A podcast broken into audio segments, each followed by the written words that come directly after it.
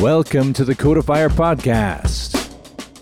Codifyre is a podcast about breaking down emerging trends and technologies into bite sized chunks for everyone, from software developers to sales gurus to even your grandparents, so that they can stay clued in and techno savvy in today's ever changing world. My name's Steve Giguere, your host, and, well, I actually wasn't entirely sure that Codifyre would be back. 18 months ago, approximately, I accepted a new job with an exciting startup called Aqua Security, and they absolutely hammered me with work. I thought I would have all sorts of wonderful subjects to bring you for Codifyre. And uh, well, while I did, some of them were exceptionally techy, exceptionally geeky. And at the same time, they asked me to start a podcast for them. And I only have so much time, so I devoted my time to, I guess, selfishly, my career and a podcast that I created for them, which was called Beer Sec Ops. Uh, since, though, I have left Aqua and I'm on my way to another new adventure where they are encouraging some of this work that I used to do, which is awesome. So, Codifyre is going to be back. But I will warn you, it is going to take an interesting turn.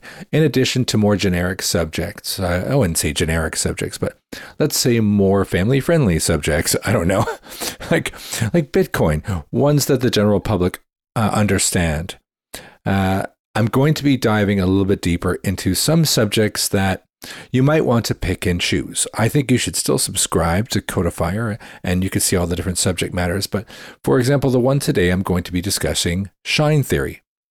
But I'm going to be using shine theory and what it stands for and talking about it in the context of the world that I live on, live in, which is software development. So you might find that part maybe not something you directly relate to, but I think you'll still find it interesting because it will provide you some insights into the way software is created in the modern world. And also, the lesson of Shine Theory still applies to your everyday life. So, here we go. Seeing as it's been 18 months since I've had an episode, we're going to call this Series 2, Episode 1 Shine Theory, DevOps, and Community.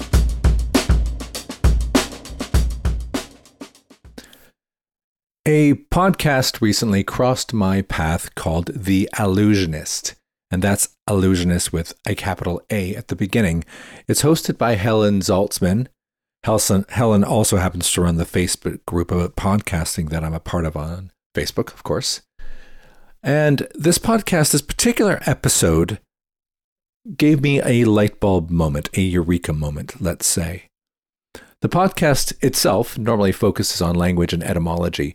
Now, this particular episode contextualized that focus around this fantastic story with guests uh, Aminatou, I hope I'm saying that right, Aminatou Sow and Ann Friedman.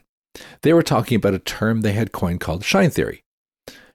Now, initially, shine theory was meant to be a private expression of camaraderie between friends.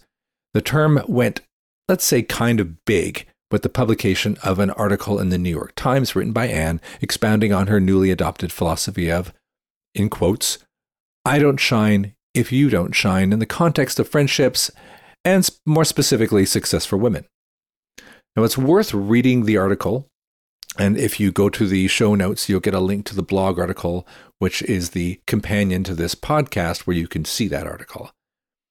Uh, and it's definitely worth reading that in addition to leading, listening to the Allusionist podcast, where you can see just how far Shine Theory has come along since they first coined it, or since they first started really talking about it. It it took on a life of its own, and almost to a legal extent, they had to kind of pull it back. Uh, it's it's gained so much traction that since I first wrote the article and before I recorded this podcast, I actually saw Shine Theory referenced on the TV show American Dad, which was surreal, uh, to say the least. So, to reiterate what the theory means, or what the philosophy, I should say, means, I don't shine if you don't shine. What does that mean?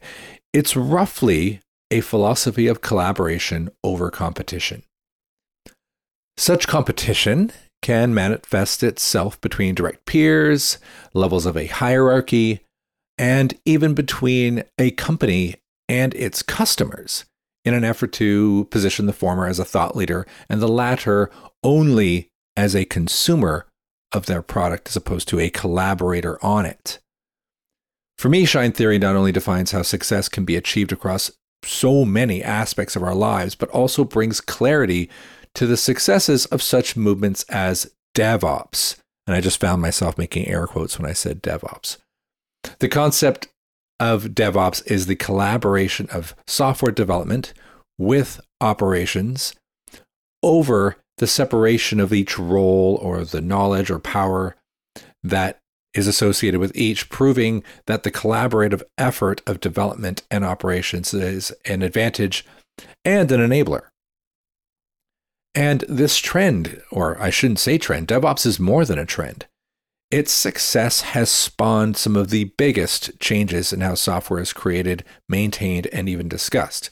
It represents the breaking down of silos and the sharing of responsibility to increase the velocity of development and the quality of the result, to say the least.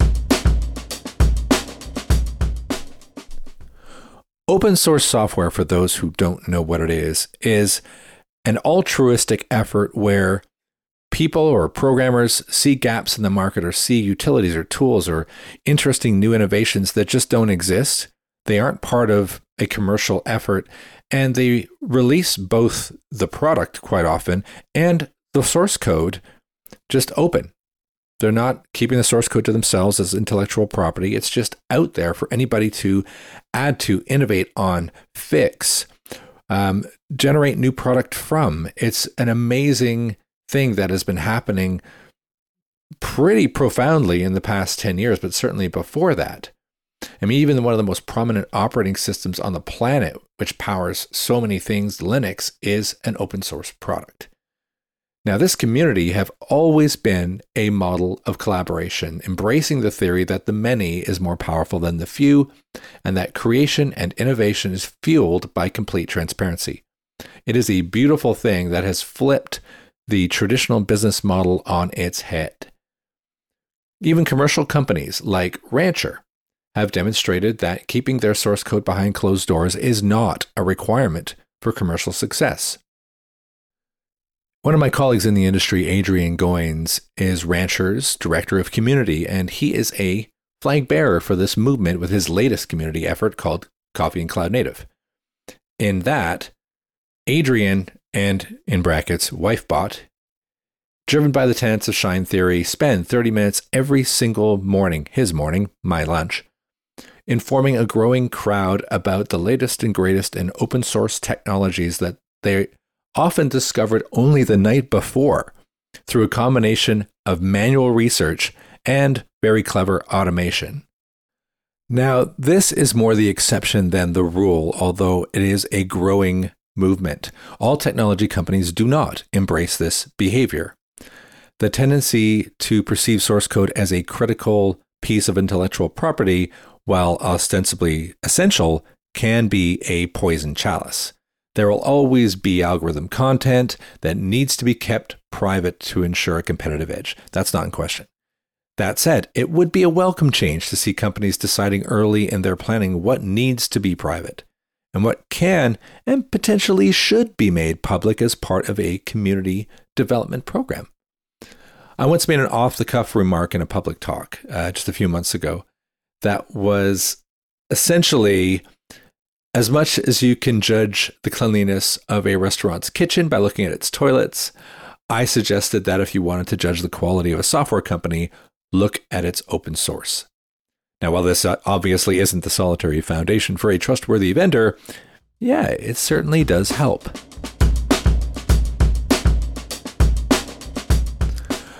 Okay, we're halfway through.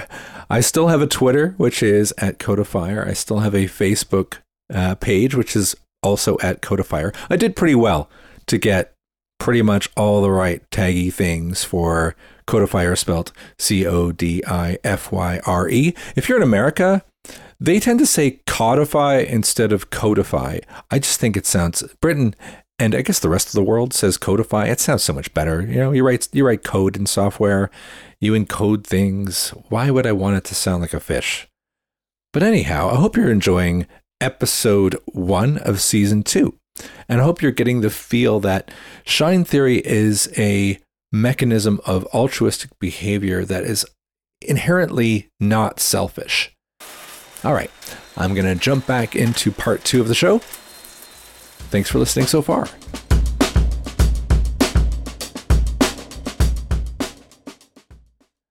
All right, welcome back. And I'm going to talk about Conway's Law. Conway's Law is a regularly quoted warning representative of, well, I think at the very least, what happens in the absence of shine theory. It states that organizations design systems that mirror their own communication structure. If I can rephrase, perhaps, companies whose default practices revolve around value being derived from the hoarding of knowledge, property, and power risk a culture and product which may also reflect this. The stifling of innovation and the isolation and frustration of their most valuable assets, which are, you know, you and me, the uh, employees, can be a result.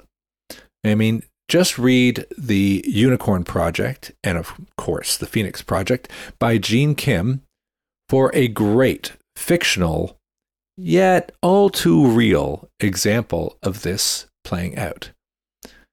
Now, it's worth noting adopting shine theory is not easy.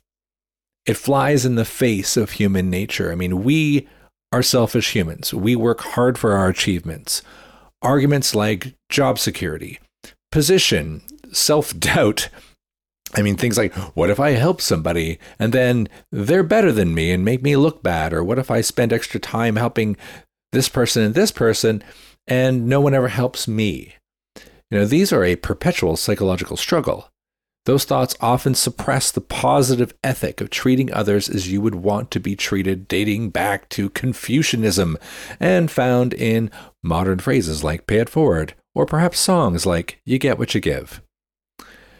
Now, my world, my dream world of ubiquitous security, uh, isn't a real world. It is currently called DevSecOps, for what that's worth. An extension of the aforementioned DevOps portmanteau, in which security is often seen as crashing the party of development and operations, like an overbearing friend squeezing into an intimate conversation. Now, in spite of mixed perceptions of what DevSecOps means, its intent is noble. That much like safety plays an integral part in the processes, people, and technologies of more mature industries, security will eventually find its way as a natural progression of DevOps. So much so that a unique expression is no longer required. There will be a future where security is ubiquitous as an element of the software creation process. But until then, uh, we're not there. I will continue to look to demonstrable innovations and collaborations within the open source community as a lighthouse in a storm to seek and continue to help others, both individuals and organizations, and bring the education, transparency, and community that Shine Theory represents as a fuel for innovation, imagination, and mutually assured success. Thanks for listening to episode one of season two of Codifyre Shine Theory, DevOps, and Community. If you didn't already know, Codifyre has a blog. It's at codifyre.com, and all of these podcasts are essentially audiobooks of the articles that are there, so why not check that out? Thanks for listening. My name's Steve Giguere. Steve out.